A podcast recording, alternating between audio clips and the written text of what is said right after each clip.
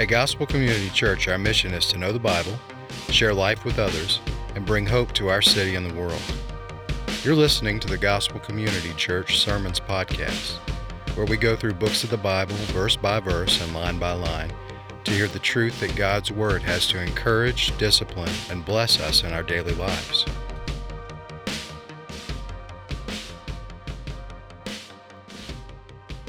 Good morning.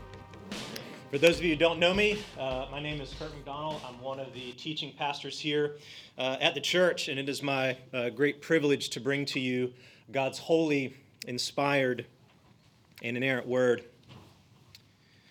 The approval of others is a very, very powerful thing. The approval of others is a very, very powerful thing. When you, when you have the approval of others, you, you feel great. And, and when you don't have the approval of others, you, you feel terrible.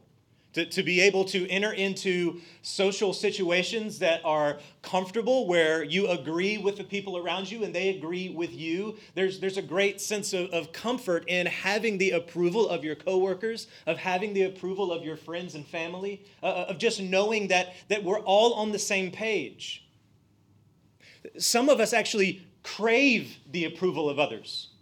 We, we need it. We, we have to have it. If, if somebody doesn't approve of us, there, there's this great sense of anxiety. That, that, that little people pleaser that lives inside of you comes out, and, and you start to think, what, what do I have to do to be accepted by these people? I need their, I need their approval. For, for some people, it's a, it's a great drive. But listen, for every single one of us, there is a tiny little people pleaser that lives on the inside of us that says, don't stir up controversy. Don't disagree. Don't contradict. Go with the flow. There, that lives in inside of us all. And so, if approval of others is your deepest desire, here's what you must never do you must never tell people that they are wrong. You must never tell people what they ought to do. You must not hold yourself to a higher moral standard than them. You see, if, if approval of others is your deepest desire, then you must engage in the same activities as everyone around you. You must laugh at the same jokes as everyone around you, and you must watch the same shows as everyone around you. But listen, church family, as Bible believing, Jesus loving Christians, the approval of others is not our highest desire. The reason being, we have the approval of Jesus Christ.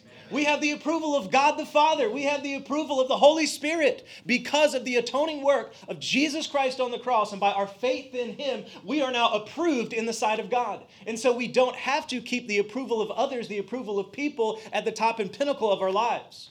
We, don't have to be ruled by it. We don't have to be driven by it. As a matter of fact, but we're not even out of the gate yet. But if you're taking notes, you want to write something down, you can write this down.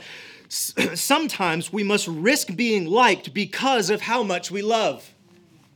Sometimes we must risk being liked. And if you go into your family, if you go into your workplace, if, if you go out into this world and you proclaim that sin is sin, you will risk being liked. But we must call sin sin in order to show a lost and dying world how much we love them. And so you might risk you might risk being liked. You might risk the approval of others if you, if you say sin is sin. If, if you say, look, this relationship is bad for you. If you say that to a friend, you're going to risk.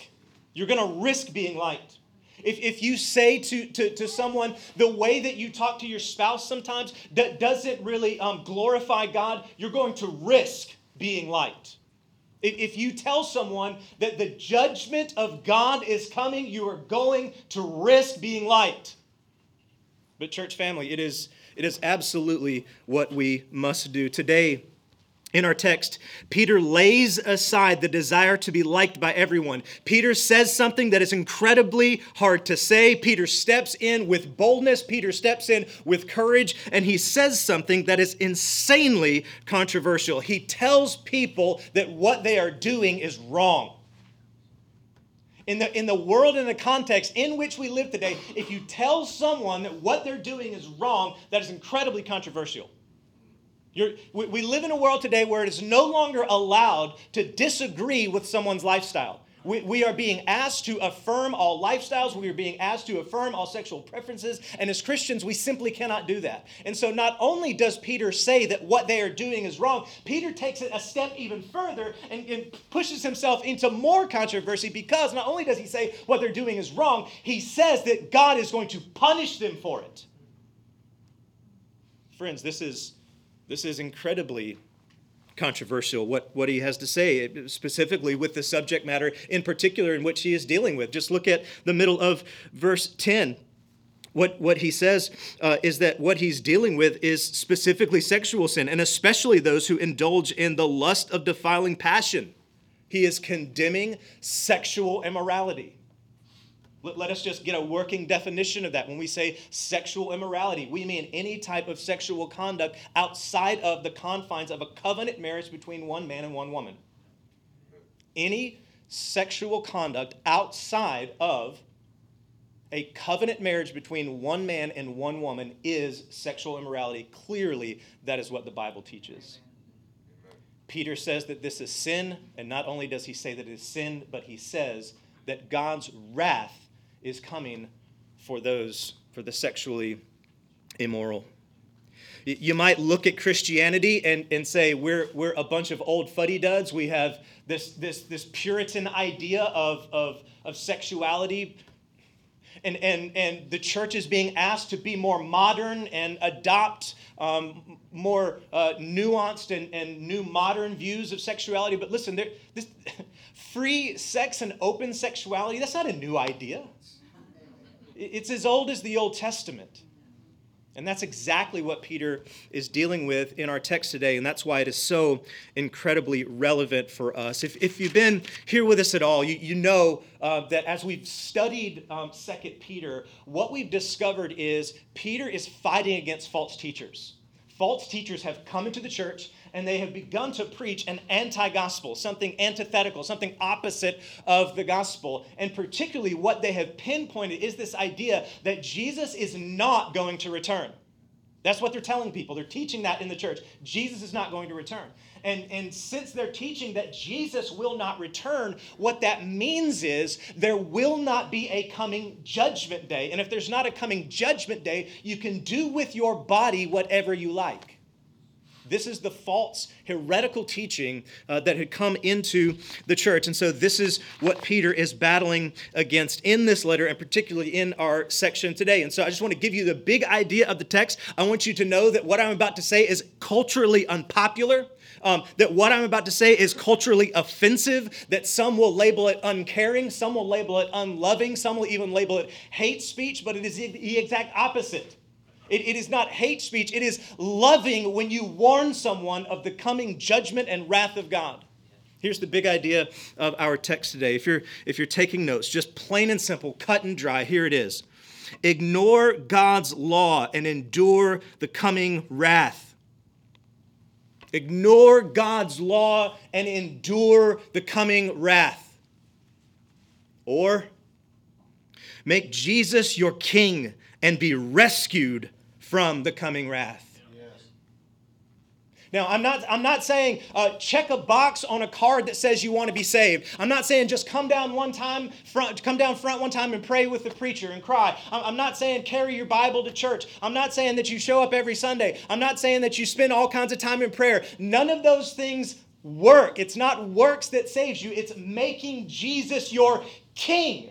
You have to make Jesus your king, your ruler, your savior, your Lord. You have to give everything all to him. Jesus says, if anyone would come after me, he must lay down his life. He must take up his cross and follow me. Jesus isn't asking for some of your life. He's not asking for a little bit. Jesus is asking for it all. And in order, and in order to be saved from the coming wrath, we must make Jesus our king. He must be the king of our lives. And I think that you'll you'll see that very clearly in this text. And so, church family, th- listen, this is why we preach through books of the Bible the way that we do. Th- this text is unpopular, this text is difficult, but it is so very clear that he is speaking of the judgment of God. And so we preach through books of the Bible because when we come to hard to preach texts, we don't skip over it, we don't jump over it. We, we preach through books of the Bible. When we come to these difficult texts, we, we approach them with respect. And we preach what God's word says, even when it's hard to preach, and even when the culture in which we live radically and wholesale disagrees with us. That's okay. We'll stand with God's word. Amen? Amen. Amen. Okay, so here's what we've been doing um, as a church. We we take a particular text and we, we fly over the text at 30,000 feet, uh, basically looking down at the geography of it to get a big idea of the text. Then we kind of land the plane and work through bit by bit through that particular text. And so that's what we will um, seek to do this morning. So uh, let's take a look at the flyover, the, the big idea of, uh, of this text. Now, what Peter is doing in this text is he is appealing to uh, the very nature of God. If this is what God has done in the past, then this is what God is going to do in the future. If this is what God was like then, this is what God is going to be like now. And it's a series of if, if, if, then statements. Okay? So, so just look at it quickly. If, if, if, then you have this big down here, this big then lines of evidence, right? All of the evidence is, is kind of preceded by ifs. If this, if this, if this, then you can conclude this. Then. Okay? So let, let's, let's be a little bit unorthodox this morning and start at the bottom of this and work our way up. Okay, uh, because I think it'll be more helpful for us to really get a grasp on uh, on this text. So let's just look at the two conclusions um, it, where he lands. Conclusion number one: the first conclusion is this the Lord knows how to rescue the godly from trials. The Lord knows how to rescue you, us Christians, from the impending wrath of God. The wrath of God is coming. It is a Mack truck driving straight at us at 100 miles an hour, and the Lord knows how to rescue us away from that. That's the conclusion. His second conclusion is, is this Not only does he rescue the, the godly from trials, but he also keeps the unrighteous under punishment until the day of judgment. Just as sure as you can be that the day of judgment is coming, you can be just as sure that God rescues. And just as sure that you are that God rescues, you can also be just as sure that judgment is coming. Those are his two conclusions God rescues, and judgment is coming. Now, here are the, the lines of evidence. So, conclusion one is what? That the Lord knows how to rescue. How, how do we know that God knows how to rescue? Uh, well, uh, because he preserved Noah. If God preserved Noah, then he'll preserve us, right? Uh, how, how else? Well, um, uh, if he rescued righteous Lot, if he rescued Noah from, from the flood, that, that wrath that poured down on the world through a flood, then he can rescue you. If he rescued Lot when, when God rained down fire on Sodom and Gomorrah, if, if he rescued Noah and he rescued Lot, he can rescue you. Well, what about the judgment part? Well, if God did not spare angels, meaning he judged them, judgment came upon these angels, well, then judgment is coming for the ungodly. Oh, what about this one? If he didn't spare the ancient world, I mean, he, he judged, judgment came to the ancient world. Why would you think that judgment isn't coming to this world? Or how about this? Uh, uh, if he turned the cities of Sodom and Gomorrah to ashes, why, why wouldn't you think he'll, he'll turn our modern cities to ashes? So it's, it's an if then proposition leading to these two great conclusions that the Lord knows how to rescue and judgment is coming. Okay? That's the big idea of the text. Now, let's, let's get to work because we have uh, some serious work to do. Amen? Yeah. This is serious work this morning, looking at this topic of the judgment, the impending judgment of God. 2 Peter chapter 2, I'm beginning in verse 4. For if God did not spare angels when they sinned, but cast them into hell and committed them to chains of gloomy darkness to be kept until the judgment. Let's stop right there. This is a very curious verse. Uh, I don't know if you know this or not, but uh, the, the, Bible has some verses in it that is very hard to understand. Uh, this is one of them. The reason being, uh, as we open up, it says, For if God did not spare angels when they sinned, what's the question we should ask of the text? what sin did the angels commit? Uh, well, the knee jerk reaction should be to say, well, they sinned in their rebellion uh, as they followed Satan against God. Well, that would be a good knee jerk reaction, but upon further study, you would discover that that's not necessarily what he's referring to. Okay? So, um, here's what we're about to do. Everybody, could, just look right up here. Um, this is the pastor acknowledging that I'm about to take us down a rabbit trail, okay? I know it. I'm just saying it out loud right now. We are going down this rabbit trail, and sadly, I don't think we're even going to catch the rabbit, but we're going down the rabbit trail, and so you can totally black out if you want to, and I'll tell you when, we're, when we get back on course. But we're going to chase this rabbit just for a moment uh, because I think it's important for us to at least try to understand this. Uh, and then we'll come back. We're, gonna we're gonna go down this rabbit trail, and I'm I'm gonna end up saying I'm not really sure, but then I'm gonna come back and say here's what we do know. Can we do that? Okay. so we know that Second Peter has a sister text. Okay, Second Peter has a sister text. Um, that is the book of Jude. Now, if you look at Jude and you look at Second Peter, they are they're almost identical. I mean, there's so many verses that line up verse for verse, line for line. now, if you go to this particular parallel text, in Jude, uh, just go ahead and go to Jude 1 uh, 6 through 7. So if you have your if you're old school and you got your, your paper Bible, you'll find first, second, third John after after second Peter, and then you'll land in Jude. Okay? So Jude chapter 1, verses 6 and 7. And the angels, okay, so this is the sister text, this is the parallel text that we find in Jude.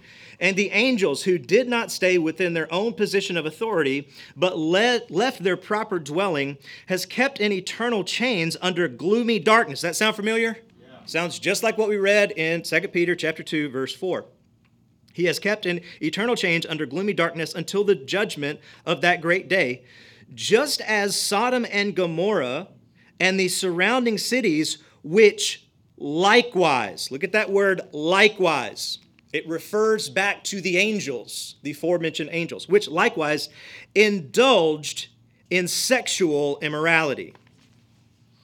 So the sin of the angels was sexual immorality. That's what second that's what he's referring to in 2 Peter. So now we must ask the question where in the Bible does it talk to us about angels committing sexual sin? Well, now it's, I mean, we're getting even deeper into the weeds, but we're going, here we go. Genesis chapter 6, verses 1 through 4. when man began to multiply on the face of the land, and daughters were born to them. Listen to this the sons of God saw that the daughters of man were attractive, and they took as their wives any they chose. Then the Lord said, My spirit shall not abide in man forever, uh, for he in his flesh, his uh, days shall be 120 years. The Nephilim, were on the earth in those days, and also afterward. And the sons of God came into the daughters of man, and they bore children to them. These were the mighty men who were of old, the men of renown. Now, this term in Genesis chapter 6, verse 2, the sons of God, is also used to refer to angels uh, elsewhere in the Old Testament. And so some uh, understand this text to say that these fallen angels uh, took on human bodies, had sexual relationships with women uh, that bore these giants called the Nephilim. And so in 2 Peter, this is the sexual sin that he's referring to it also makes sense that this account is what Peter is discussing because as it, so in our text in Second Peter he refers to the sin of the angels and the very next thing he refers to is the flood. Look in Genesis, we're in Genesis chapter 6 where it talks about these angels and then the very next thing that is talked about in Genesis chapter 6 is the flood. so is that the sin uh, of the angels? I have no idea. I think that's a really good thought. Um, but this is, look, here's why I'm not sure. I am not sure because Second Peter chapter 2, verse 4 is a confusing text. The sin of the angels, it doesn't make clear what that is. And then also Genesis chapter 6, this text is also kind of unclear. So we're taking an unclear text to describe or explain another unclear text. I don't know. I know that the angels sinned. That's what I do know. Okay, so rabbit trail officially over. We're back. Okay, we made it. We made it back. Okay, now let's get back into our text um, because look, look, at it. Look at it. Uh, verse 4. Verse 4. For if God did not spare the angels when they sinned, some type of sexual sin that, that the angels committed, but he cast them into hell. This is an argument from greater to lesser. Do you see the argument there? The angels, these, these mighty warriors, these beautiful beings with wings that, I mean, like the, these creatures, anytime in the Bible, when anybody sees an angel, they fall down to their face in terror. That's how, that's how magnificent and glorious angels are. They're, they're almost, you could say in some way, angels are like the pinnacle of God's creation. And what he's saying is, if God did not spare the angels when they sinned, what makes you think he's going to spare you? If judgment fell on them, judgment will fall on you if you walk in sexual sin. That is what the text is saying, and that is what we can be sure of, and that is, that is what we know. Verse 5 If he did not spare the ancient world, but preserved Noah, a herald of righteousness, when seven others, um, the seven others there refers to uh, Noah's three sons and their wives uh, plus Noah's wife. That makes seven, and he and Noah makes eight. A herald of righteousness when seven others, when he brought a flood upon the world of the ungodly. When it says the ancient world, um, he's referring to the, the pre diluvian world or uh, the world before the flood or the world as we know it in between Genesis chapter 1 and Genesis chapter 6. That, that ancient world. He did not spare them, is what the Bible says. But he preserved Noah, a herald, a herald of righteousness, this, this godly man that that obeyed God in building this giant boat. You, you can imagine people coming by Noah and saying, What's with the boat? And Noah begins to say, Oh, oh dear brother, oh, oh friend, there, there is an impending judgment of God coming. Repent and be saved. Don't, don't, don't you know that, that the God of the universe has placed demands on our lives? And because He is Creator God, He has the right to put demands on our lives. And so our bodies belong to Him, they, they don't belong to us. And so we must obey Him even when it concerns our own sexuality. And, and just like when we say that in our day, in Noah's day, they laughed. They mocked him. They mocked the fool building the boat in the desert. And, church family, if you go and you proclaim an impending judgment and wrath of God that is coming, you will be mocked. You will be laughed at. P- people will think that you are a fool. But, but Noah here is this herald of righteousness because he is calling people. He is calling people to repentance. And if you call people to repentance, you may not always get their approval. If approval of people and approval of others is your highest desire, then you will never do the loving thing, which is call people to repent. Look at what this says a herald of righteousness, when seven others, when he brought a flood upon the world of the ungodly. We've got to erase out of our mind this Sunday school understanding of Noah and the ark. The, the cute little pictures, they're, they're on the boat, they're smiling. The giraffe, his head is sticking out of the top of the boat. The giraffe is smiling. The hippo, he's over here, he's smiling. Everybody's smiling. They're looking for the rainbow. They're sending out doves. They're holding hands. We, we've got to push that over here and understand what really took place on that day. God, let me say this in as stark and straightforward terms as I can there were wicked and evil people on the planet who ignored God, his ways, and his rule, and he drowned them.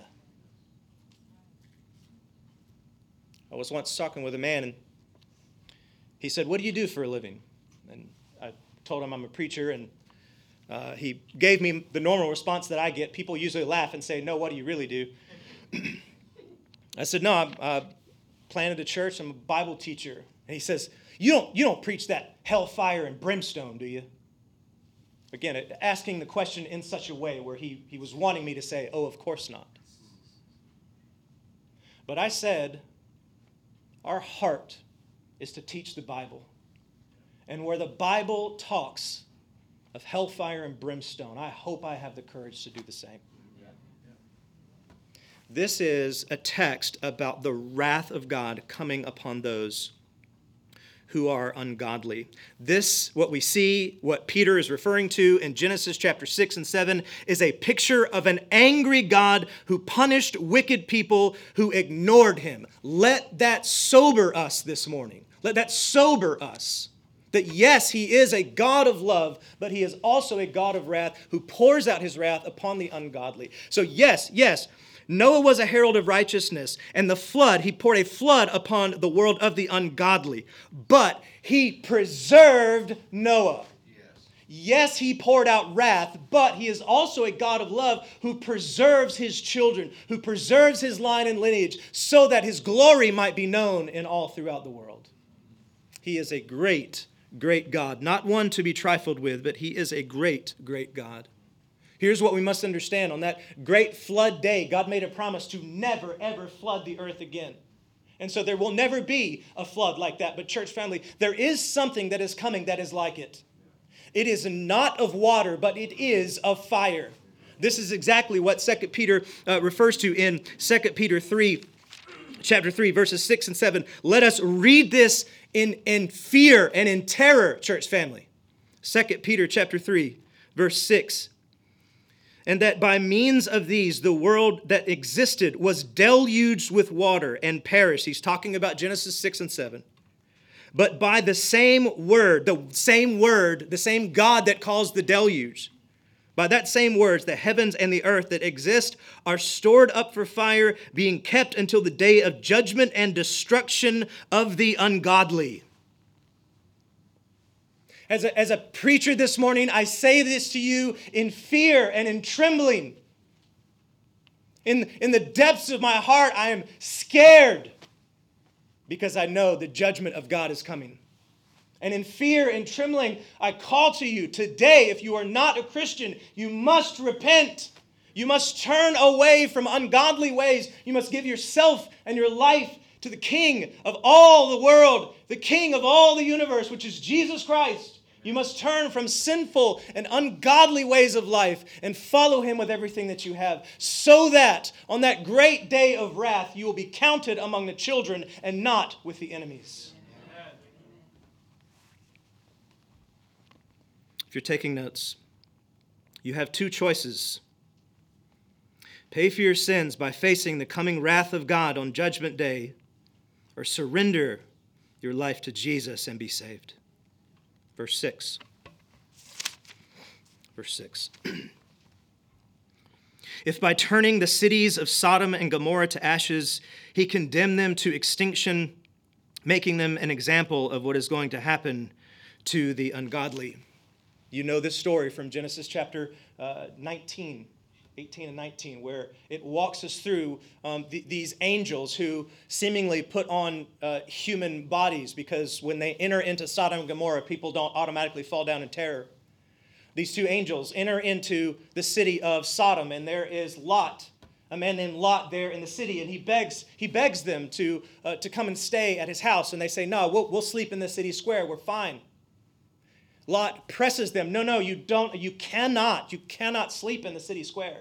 And so they, they oblige him, and these two angels enter into the house of Lot. And then the Bible records that every male to the man in that city, old men and young men, surrounded that house and began to pound on the door and demand that Lot send out those two angels so that all of the men of the town, from young to old, would have relations with them.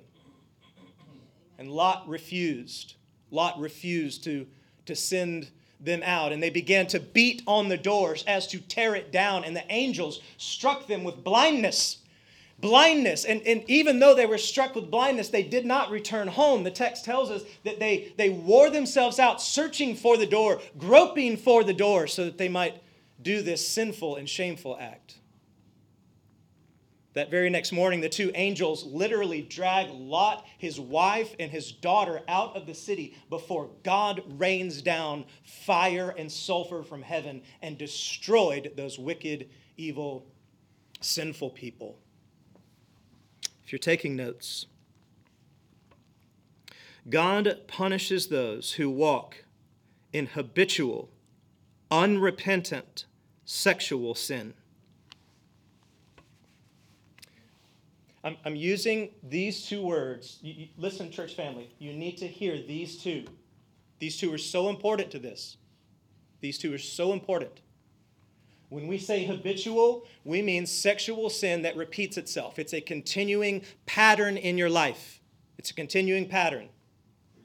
Not only is it a continuing pattern, but it is also unrepentant. You are doing this sexual sin and you do not care for those people who have entered into that type of sexual sin where it is repeated and they do not care, they do not feel burdened for it, God punishes them. Because God is the creator of all things everywhere. And whenever you create something, you own that thing and you have the right to place demands upon it. Listen to me. We never say this in anger. We never, listen to me, Christians, we never say that with a sense of pride. Oh, we're not like them. We're not like those people. Those people who have that sexual orientation. We're so much better. Absolutely not. That is anti gospel and, and, and opposed to the cross of Jesus Christ. We, we say we've been saved by grace alone. And, and, and we too are, are broken sexually and need Jesus to come and heal us. Just like the lost and dying world that, that is around us. So God destroys these cities. And, and you might ask, how in the world can God, a loving God, destroy cities, destroy people, rain down fire. I mean, this is a loving God. How could it not be? Well, we'll look back at the verse. If by turning the cities of Sodom and Gomorrah to ashes, he condemned, them to extinction. Listen to this. This is why, this is why a loving God can destroy cities. Making them an example of what is going to happen to the ungodly. The cities of Sodom and Gomorrah stand as a pile of ashes to say to a lost and dying world, Come to a God that will love you and be rescued. Here is God the Father with open arms showing you don't go down the path they did. Don't do the things they did. Don't accept the cultural practices that they accepted. Come to a God who loves you. Come to a God who has a plan for your sexuality, which actually leads you to ultimate human flourishing. That's God's plan for sexuality, is for you to have ultimate human flourishing, for you to experience sexuality with joy and peace and harmony in the context of marriage with one man and one woman. That's what God wants for you. He says, don't go down that pathway. And if you have gone down that pathway, there is love, there is forgiveness forgiveness, there's hope, there's healing, and there's restoration in the arms of the Father. Okay. Verse 7 And if he rescued righteous Lot, greatly distressed by the sensual conduct of the wicked, for this righteous man lived among them day after day, he was tormented, his righteous soul, over the lawless deeds that he saw and heard if you if you go back and read Genesis and the account of Sodom and Gomorrah, you look at this verse, and, and if he rescued righteous Lot, righteous, you, almost want to read it with a question mark. Righteous Lot? He wasn't, wasn't very righteous. First off, what was he doing in Sodom? Second off, when the angels tell him, um, this whole place is going to be destroyed. He lingers, he stays. He doesn't want to leave. The angels literally drag Lot out of the place. After the city is destroyed, uh, Lot goes into the mountains and, and gets drunk. Lot was not perfect, but look at, look at the reason he is able to be called righteous. Look at the verse. And if righteous Lot, why was he righteous? Well, because he was greatly distressed by the sensual conduct of the wicked. Sin bothered him. Was he perfect? No. Are you perfect? No. Christian here this morning, do, do you have all your ducks in a row? No. Does your pastor have it all put together? No. But there must be in us a, a distressing and anguishing over our own sin and also over the sin of our culture. Does the sin of our culture bother you? What's happening is, is, is our culture is trying to normalize sexual immorality. We put it in our music, we put it in our television shows, we put it in our movies, and, and it's pushed to us so that we would see it and, and it would be normalized. And then so, so we become the weird ones. We become the strange ones that, that, that, that, we're like, wait a second, God says that this is wrong. God says not to do this. God has a much better plan. And they go, what are you talking about? This is what everybody does. These are the practices that everybody accepts. We're not the weird ones, you're the weird ones. Look at, he was, and, and if righteous Lot, greatly distressed by the sensual conduct of the wicked, for as the righteous man lived among them day after day, he was tormenting his righteous soul.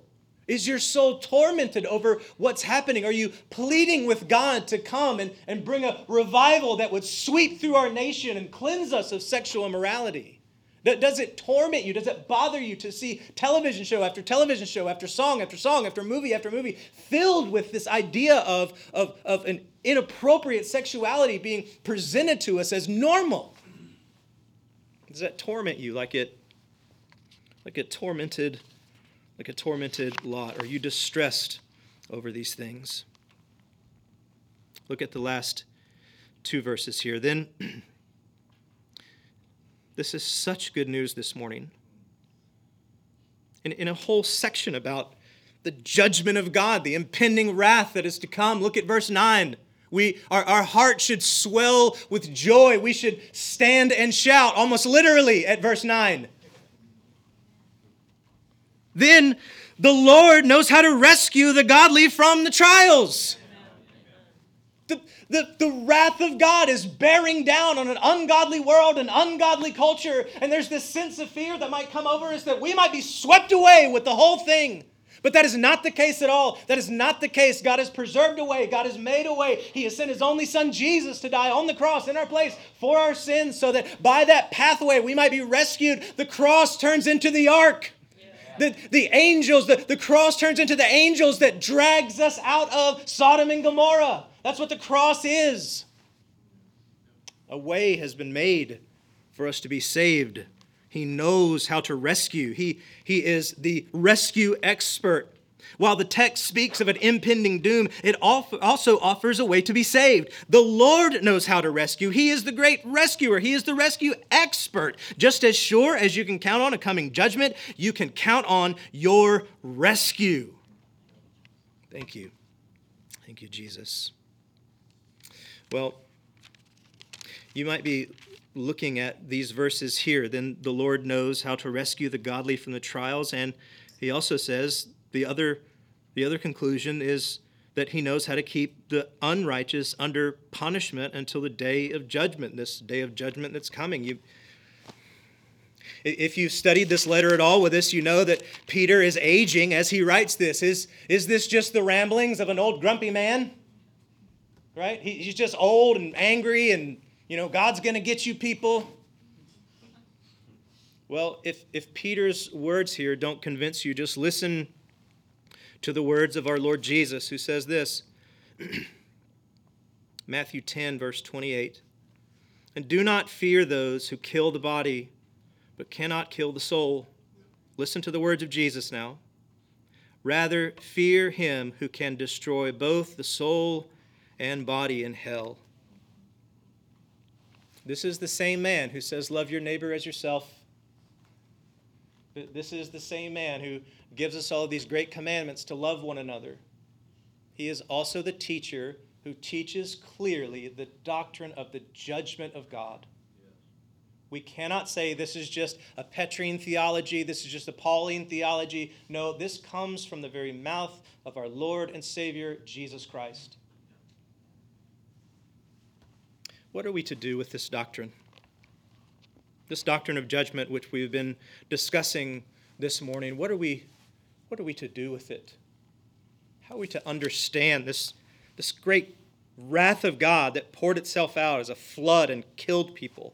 This, this wrath of God that poured itself out on, on the cities of Sodom and Gomorrah and it killed people. What, this wrath of God that has these angels in chains. What, what are we to do with it? I'll close with three thoughts here.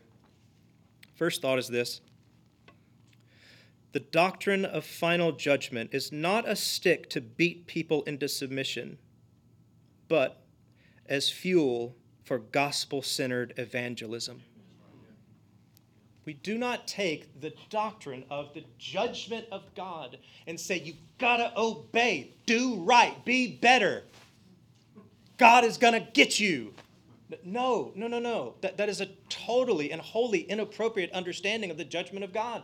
This is why I find it completely, completely out of context when, when people stand on a street corner and yell at people that they're going to hell. I find it completely out of context. I, I find it uh, in, in, in such a way that is incredibly unloving. And so we, we don't take it and use this, this doctrine of the judgment of God and, and say, you obey or God's going to get you. But rather, it fuels us for gospel centered evangelism. Yeah. Meaning, we begin with the fact that the Lord knows how to rescue. The Lord knows. I listen, friend, I don't know what you're going through but I know that you're likely in it and God can rescue you from it. He rescued me, right? That, that's and how he did it was his death, burial, resurrection. Like Jesus' atoning sacrifice on the cross. That's how you can be saved. That's how you can be rescued. This is great news. That's totally different than you better get your life together. God's going to get you. That was two totally different messages, which I just which I just spoke.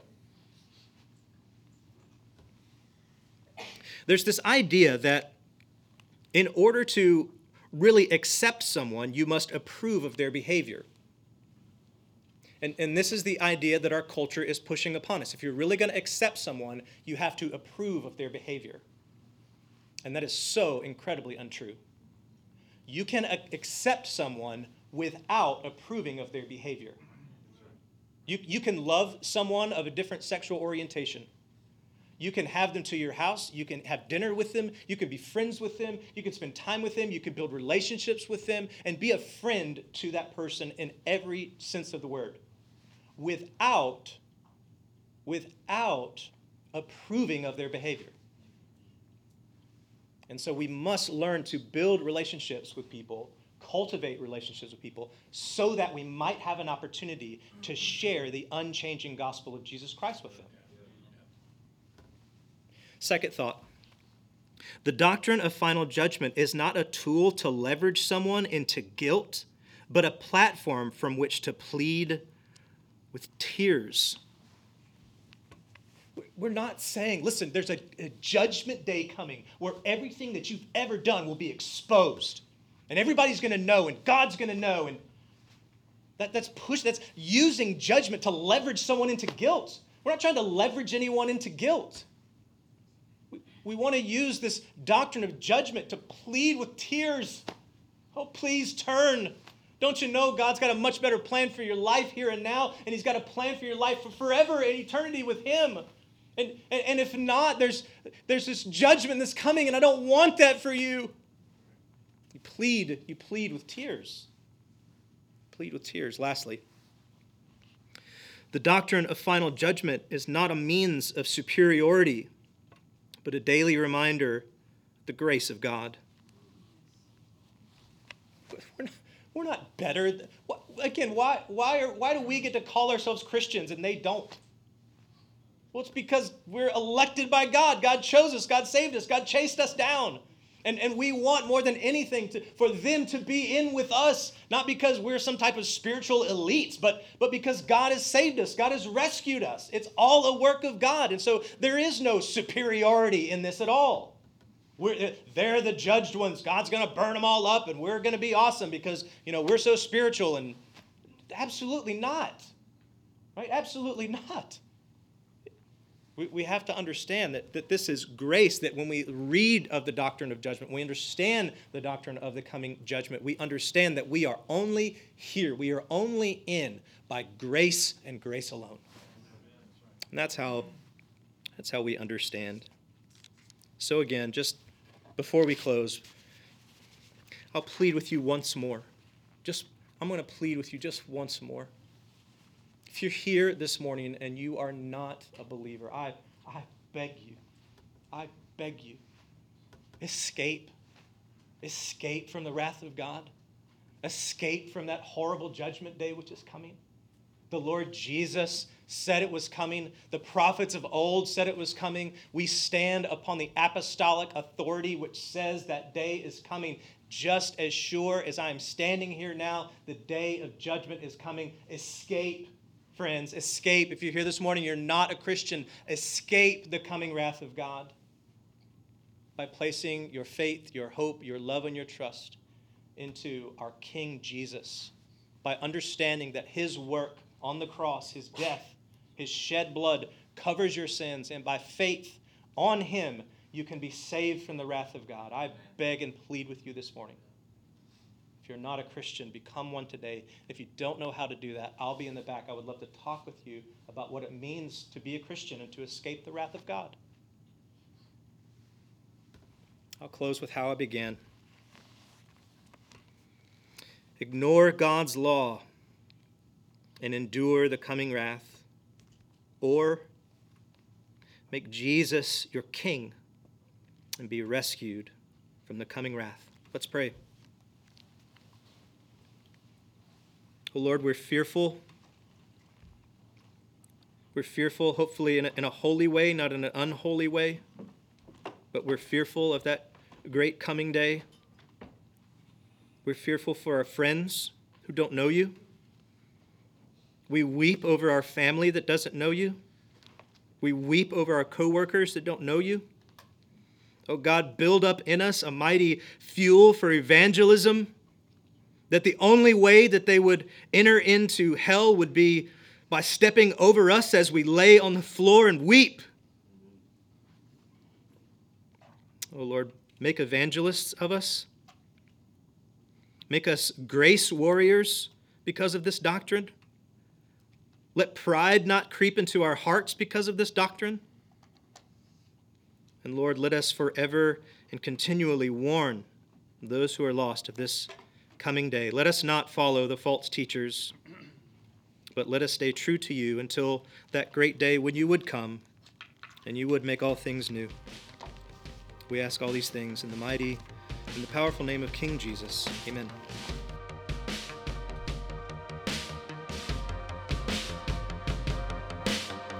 Thanks for listening. Feel free to share the contents of this podcast, but please do not alter it in any way without permission. Please like, follow, and subscribe to us on Facebook or iTunes. Visit gospelcc.com for more content like this. At Gospel Community Church, our mission is to know the Bible, share life with others, and bring hope to our city and the world. Thanks again and have a blessed day.